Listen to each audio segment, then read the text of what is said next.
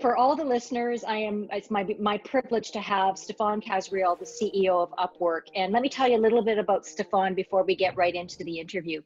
Uh, Stephane is the CEO of Upwork and co-chair of the World Economic Forum's Council on the Future of Education and Work. Stephane is driving the company's vision of connecting businesses with great talent to work without limits. He's an expert on working with professionals around the world, having also managed the company's global, global tech team of 300 plus product managers, designers, and engineers. Stephane, Stephane has over 16 years of leadership experience. Previously, he was global head of PayPal Consumer Products, global head of PayPal Mobile Business Development, and managing director of PayPal France. He's held leadership roles at pioneering companies including FireClick, World4, and Zong, and was a founder of FireClick and iFeelGoods. Uh, the WEF, Harvard Business Review, Fortune, and Blue, Bloomberg View have featured him on topics including future of work, the impacts of AI, and how to strengthen our global economy. Recent talks include WEF Davos, uh, Lisbon Web Summit, and lectures at Harvard Business School and University of California, Berkeley. Uh, Stephane holds an MBA from INSEAD, master's from Stanford in computer science, and a BS from Ecole Polytechnique in France. Whew! wow, we're, we're, we're, in, we're in the midst of somebody who's uh, very experienced and talented and able to join us today to talk about the future of work. So again, welcome, Stephane. Excited to be here. Thank you. Yeah. So let's get right into the questions because I know my viewers, my followers are very interested in the future of work. They want to know and hear from people just like yourself who are actually living and leading. In my opinion, Upwork is on the leading edge of the future of work just by the sheer nature of your work. So tell us a little bit from your perspective. What is your opinion of the future of work? Like, where are we going globally? Um, sure. In yeah. regards to the future of work. Yeah. So let me start maybe by talking a little bit about Upwork what we do, why we do it, and then maybe frame it sure. back into the bigger picture of the future of work, right? So we operate a website and obviously a mobile app as well that connects businesses with freelancers all around the world. So there's about 5 million businesses on one side, about 15 million freelancers on the other side. They transact over a billion dollars and a half, so 1.5 billion every year. And we do this across 100 categories and 5,000 skills. So we specialize in knowledge work. So this is not the place where you would find a construction worker or a retail worker or somebody in hospitality. This is the place where you would find designers, engineers, consultants, yes. lawyers, accountants, salespeople, customer support reps, basically jobs that can be done remotely in front of a phone or in front of a computer, right? So that's what we do. Why we do it and why we think this is part of the future of work is because the nature of work itself is changing. And if you think about the jobs that are being created in the world today, knowledge work, um, are very different from the jobs of the first industrial revolution, you know, the, the manual blue collar work at the assembly line. However, the way we do these jobs is actually very similar to how we organized work in the first industrial revolution. You know, all of the, the ideas around Fordism and Taylorism and the whole idea of the nine to five full-time on-site type of job was created for the assembly line. You know, the idea that for the factory to operate, everybody needs to be at the same place at the same time, working to, together to make the machines work so that you would produce the widget. That is not something that makes a ton of sense in the, you know, the, what the World Economic Forum calls the fourth industrial revolution, where jobs can be done from anywhere. And the real scarcity right now is talent. And in particular, increasingly the location where the jobs are is not aligned with the location where people are and want to be. And so you've got on one side cities like San Francisco, which have very low unemployment or potentially negative unemployment rates, extremely high cost of living, extremely high wages. And meanwhile, just a couple hundred miles away, you've got people that are quite talented, wanting to work really hard, potentially reskilling themselves, but because they are too far away to have access to those jobs, don't have access to the economic opportunities. So that's the vision for the company, right? The reason why we created Upwork was to say the current labor market is not operating properly anymore. It's highly inefficient and people will be better off and companies will be better off if we can design a marketplace, you know, that's what we've built, but a website that allows people to work remotely, right? Now, in the bigger picture of the future of work,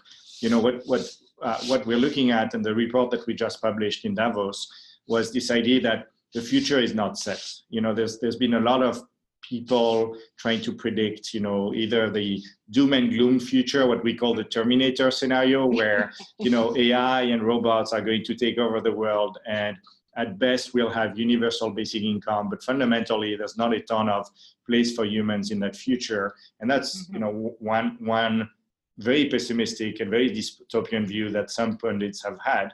There's the other scenario, which I would call the denial scenario, saying everything is fine, the good jobs of the 60s are coming back and everything's going to be beautiful. And frankly, neither of these two scenarios is particularly likely to happen, but there's a bunch of other things that are likely to happen. And the report we just published in Davos, the idea was to say, look, the future is not set. We get to shape, you know, we leaders in the yep. economy get to shape the future. And there are some scenarios that are very positive, some scenarios that are much more challenging. How do we make sure that we end up in one of the desirable scenarios and what do we need to do in order to get there? And specifically what we were saying is there's three key dimensions in the future of work. One is how fast will technology evolve right? So there's the ai proponents you know uh, camp that would say uh, AI is exponential, it's going to happen really quickly. And then there are some people that are saying, look, we've, we've heard this before. This is the third time people are talking about AI. It's been going on for 50 years. Like realistically, it's not happening that fast. But there's a question of is technology going fast or is it going slow? There's yeah. a separate dimension, which is the skills dimension. You know, if people are getting retrained quickly, it's very different than if people are not getting retrained quickly, right? And specifically, if technology evolves evolves fast and people don't get retrained, then yes, you could end up with a scenario where um, companies are forced to use even more machines because people don't have the skills that are needed to uh, get work done anymore. There's a third dimension which people tend to not talk about as much, even though it's very critical. It's geography. You know where the jobs are and where people are. And at that point, there's essentially two scenarios. One which is good matching between uh, the supply and the demand, meaning people are in the right places. Mm-hmm. And then there's the I would say, highly polarized scenario, which arguably is where we are today, where people who live in the cities that are doing well tend to be doing well themselves, and the people that live somewhere else tend to really struggle. And you know, even in that scenario, there's kind of two ways you can get to matching. One is to do what we've done traditionally in, in most countries, which is to try to get the workers to move to where the work is. Uh, which has been the, the approach of the first two industrial revolution. Yes. You know, people moved from the farms to uh, the assembly line, or yeah. you can have what I would call the 21st century approach, which is to do the opposite, which is moving the work to where people want to work and allowing people to work remotely. But either way, the outcome is one where the supply and the demand are matched geographically in a way that is efficient, which obviously creates a happier scenario than if people are in, in you know places where they don't have access to jobs, right? So yeah. two by two by two dimensions, you know, technology going fast or slow, mm-hmm. education and reskilling going fast and slow, and matching between uh, the geography of jobs and geography of people either good or bad. And so two by two by two is eight. And so we published this report about the eight scenarios and talking about, you know, what works well or doesn't work well. How do we get there? How do we prevent them? And that's been really one of the key topics in Davos this year.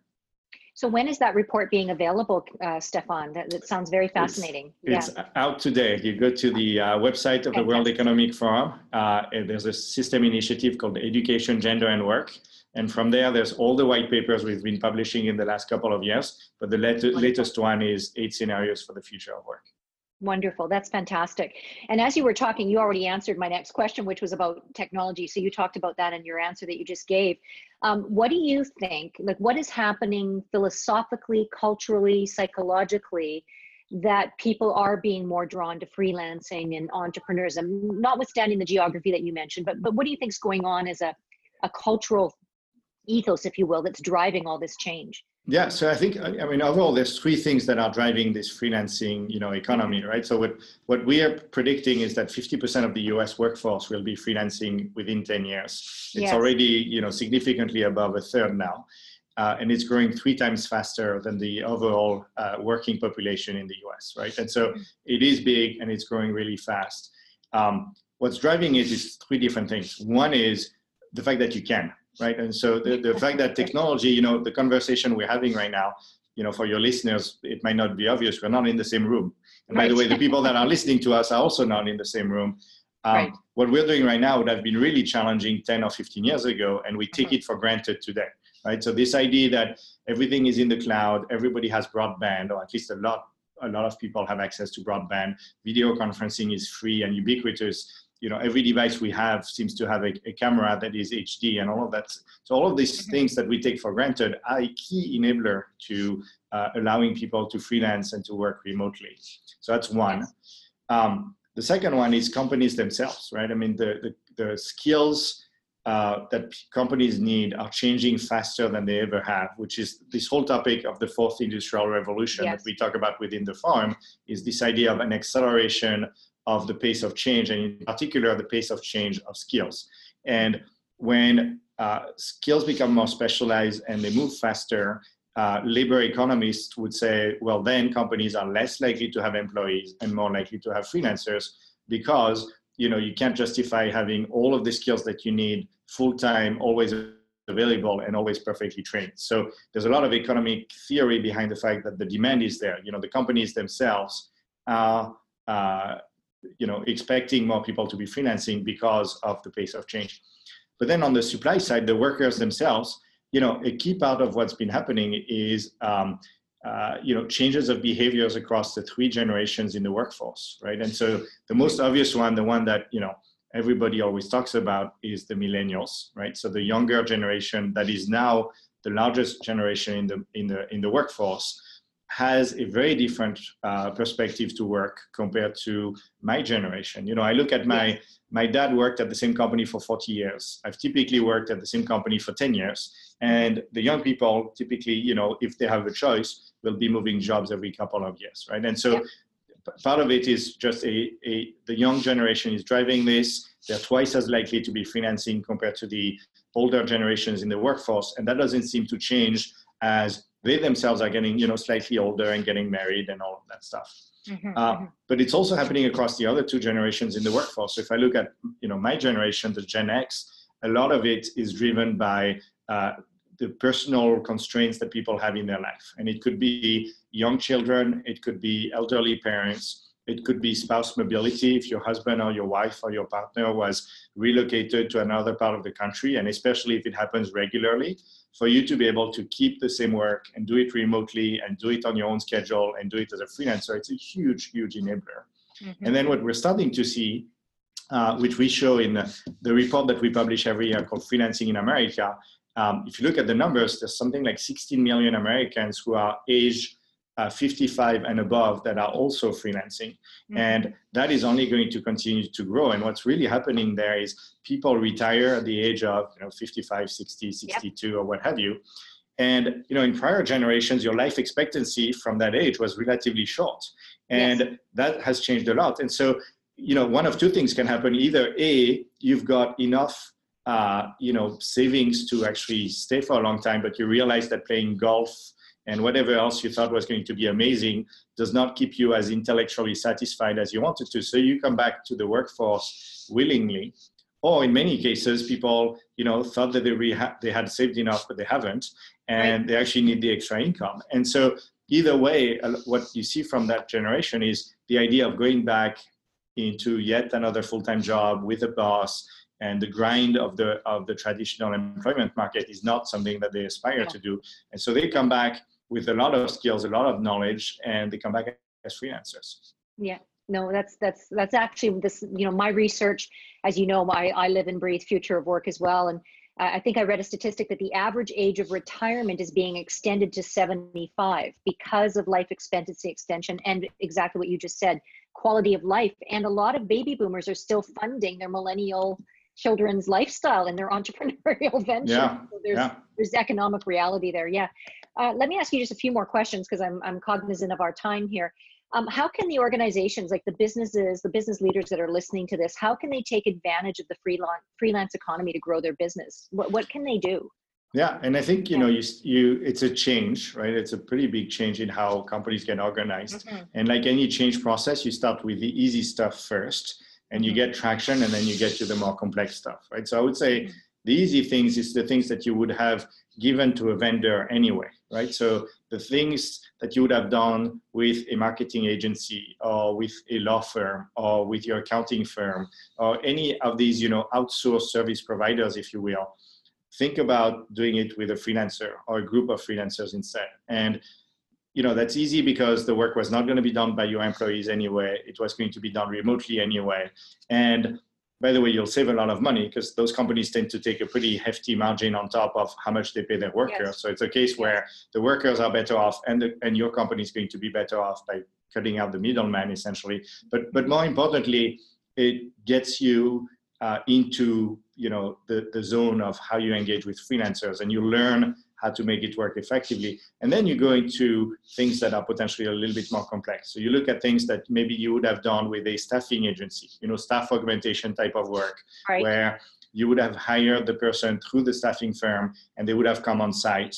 And instead of that, you're going to have people that are remote and they're going to be independent contractors, right? Mm-hmm. And then there's the really, I would say, more longer term play, which is how does HR, procurement, and just generally the executive team in the company think much more strategically about workforce planning. You know, if you think about how big companies today tend to operate, human resources tends to be in charge of full-time employees, and procurement tends to be in charge of every type of contingent worker. And managers, when they make uh, decisions on you know which way to go, tend to do it based on their budget. So if you have a rec, right. you hire an employee. And if you don't have a rec, but you have, you know, a budget, you go hire a contractor or a consultant or freelancer. And that is not a particularly uh, strategic way of doing it. There right. are types of uh, activities that can be best done using freelancers, and there are types of activities that are much better done by employees. And there are best practices out there, and we, you know, obviously we're happy to go and uh, help and consult with these companies to help them uh, do it much more strategically. But fundamentally, as work gets reorganized to be more project-based and more team-based, and as work becomes more um, you know, specialized, there is a, a, need for a mix of traditional full-time employees that may be on site or may be remote, and then freelancers that may come in and out of a specific project, but could still be reused by the same company many, many times. What we see a lot, especially with big companies, is a given freelancer will be used uh, you know, by multiple managers across uh, the course of multiple years. And so over time, they learn how to operate, you know, within the environment of that company, and they get better and better at it over time. Yeah. No, and that to me, what you're saying is, I think that's exactly right. Is the strategy around that that future of work embodiment of, and and where I was talking to her about this and she said, oh, HR won't do that. They're not very progressive or they won't be open to it. So what I still see in a lot of organizations is they want to protect the status quo in some ways because the changes that need to be made requires leadership change, requires uh, structural change. It, it, it, it does require a, a move away from what they've known to do for the last the last few decades. So um, I, I, appreciate the way you said that. Yeah, but I think the key the key is what you know I started with, which is you start with the yeah. easy stuff. You know, if you yeah. if you say, well, it's this huge change, it's very intimidating. Nobody likes change. Nobody right. wants to. You know, like that's if, right. If you're an HR leader and you've been operating in a certain way for the last 10, 15, 20 or more years, the idea that somebody comes in and says you have to change everything is not something that you're necessarily very excited about. But if you take it one step at a time and you say this is what you can try for the next couple of years. And then this is a logical step for the next two or three years after that. Right. And then progressively, things will become much more obvious to you and uh, it won't feel like a big change after all. Yeah, no, that's very well said. So um, tell us a little bit about how Upwork uses freelancers. I'm sure people are curious. Like Upwork is a, a company of freelancers. How do you of leverage course. freelancers in the business? Yeah. Of course. So the, you know the company has about 300 employees, and then at any point in time, there's about 700 other people that are freelancing from. Um, I think we said recently about 400 different cities in the world. Um, I think one thing we are cognizant about is, is time zones. So we try to make sure that people that need to work together have time zones that have enough overlap they can be effective. We don't want people to have to work, you know, in the middle of the night every day. It's just not sustainable. But other than that, once you're committed to this idea that um, you know remote work can work and that you're organizing people and you're training people to communicate well with each other in a remote environment um, after that location really does not matter and you really truly hire the best possible talents You hire people typically much faster than you would through the local job market. And frankly, you save yourself money because you don't have to pay the salaries of, you know, San Francisco and New York or wherever else your company is based. And so it's really a win-win where workers get paid more than through their local job markets. The company gets access to talent that we would struggle to hire, let alone retain, uh, if we were you know doing it here locally in San yes. Francisco. And it's you know it's a place where everybody wins. And we do this across pretty much every role in the company. We have uh, people in the legal team, people in the accounting team. Uh, a huge part of our engineering team is is distributed. Uh, most of the operations team, but we have, I would say, designers, marketing people, salespeople all over the place. And um, you know, I think there's a learning curve. To be fair, like I don't think that you can switch from 100% on site to 100% remote overnight, but right. you take it, you know, one step at a time yeah. and you uh, figure out what the best practices are and you train your managers properly and you realize that progressively you unlock value. Yeah. Well, one thing I observed when I worked with you and, and your team was that even your employees are remote. Like you're, they're all over the world. And so, um, you know, I interviewed Shoshana, as you know, and mm-hmm. talking about remote teams and how you know and so i think you're a great model of not only the freelance economy but the remote worker reality. I think a lot of companies are trying to figure out and you know you said you see a future where there will be employees still you know as part of the company or organization oh, sure. and there will be freelancers.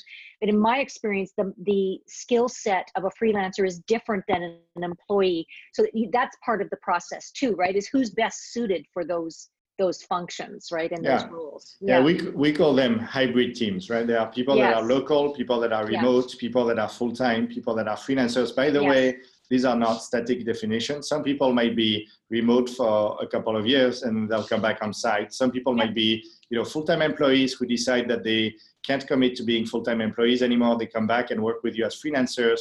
You know, maybe they have young children and they just don't want to do full-time thing, but maybe after a couple of years they come back. These things are going to be much more continuous and much more fluid in the future than they've been in the past. And I think it's up to companies if they want to attract the talent, if they want to retain the talent, to engage with the talent the way the talent wants to be engaged. Completely agree. And the flexibility of what you just described means you're going to hold on to talented people a lot longer because sure. there's so many options for how they can work. So fantastic. Is there anything you'd like to share with with the uh, the listeners or the viewers about Upwork that you think they need to check out before before I let you go? Things that think, you know about your company. Yeah. You know, I think people should check out the site, but I would say in just about every function you may have um, in your corporation, there are probably things that you can have other people do for you better than you doing it yourself. And I would say, you know, the perfect example in, in human resources is, I haven't looked recently, but I think there's about 50,000 people that do sourcing on Upwork. Yes. Um, right. This is something that if you're an HR leader and you spend a ton of time with your talent acquisition, your recruiting team, uh, you know, sourcing through different, you know, uh, sources of, of, uh, of uh, resumes, there are people on Upwork that can do this for you. And they'll obviously be ex- extremely excited to work with you. And it sets the model. You know, if you do it within your own organization, it's much easier to then go help other parts of your company do it. So I always right. tell procurement leaders, and human resources leaders you know if you're going to try to promote this within your organization then uh, within your you know bigger company then start with your own department uh, because right. you gain a lot of credibility if you can show that you're using it and you have metrics to show why it made mm-hmm. sense for you then you have a lot of credibility when you go to the marketing organization or the operations team or the engineering team and you can say look we've done this within our, our own department and it really has added a lot of value yeah, so you're saying like do a beta test in your own department so that you can prove that it's effective. Yeah, no, that's brilliant. Yeah, Eat your own dog Very food. good. Exactly. Yeah, exactly. And just finally, before I, I let you go, because I really am inspired whenever I connect with you. Um, what is your leadership philosophy? Like, what is your belief on how you get people to work well for you and to stay engaged?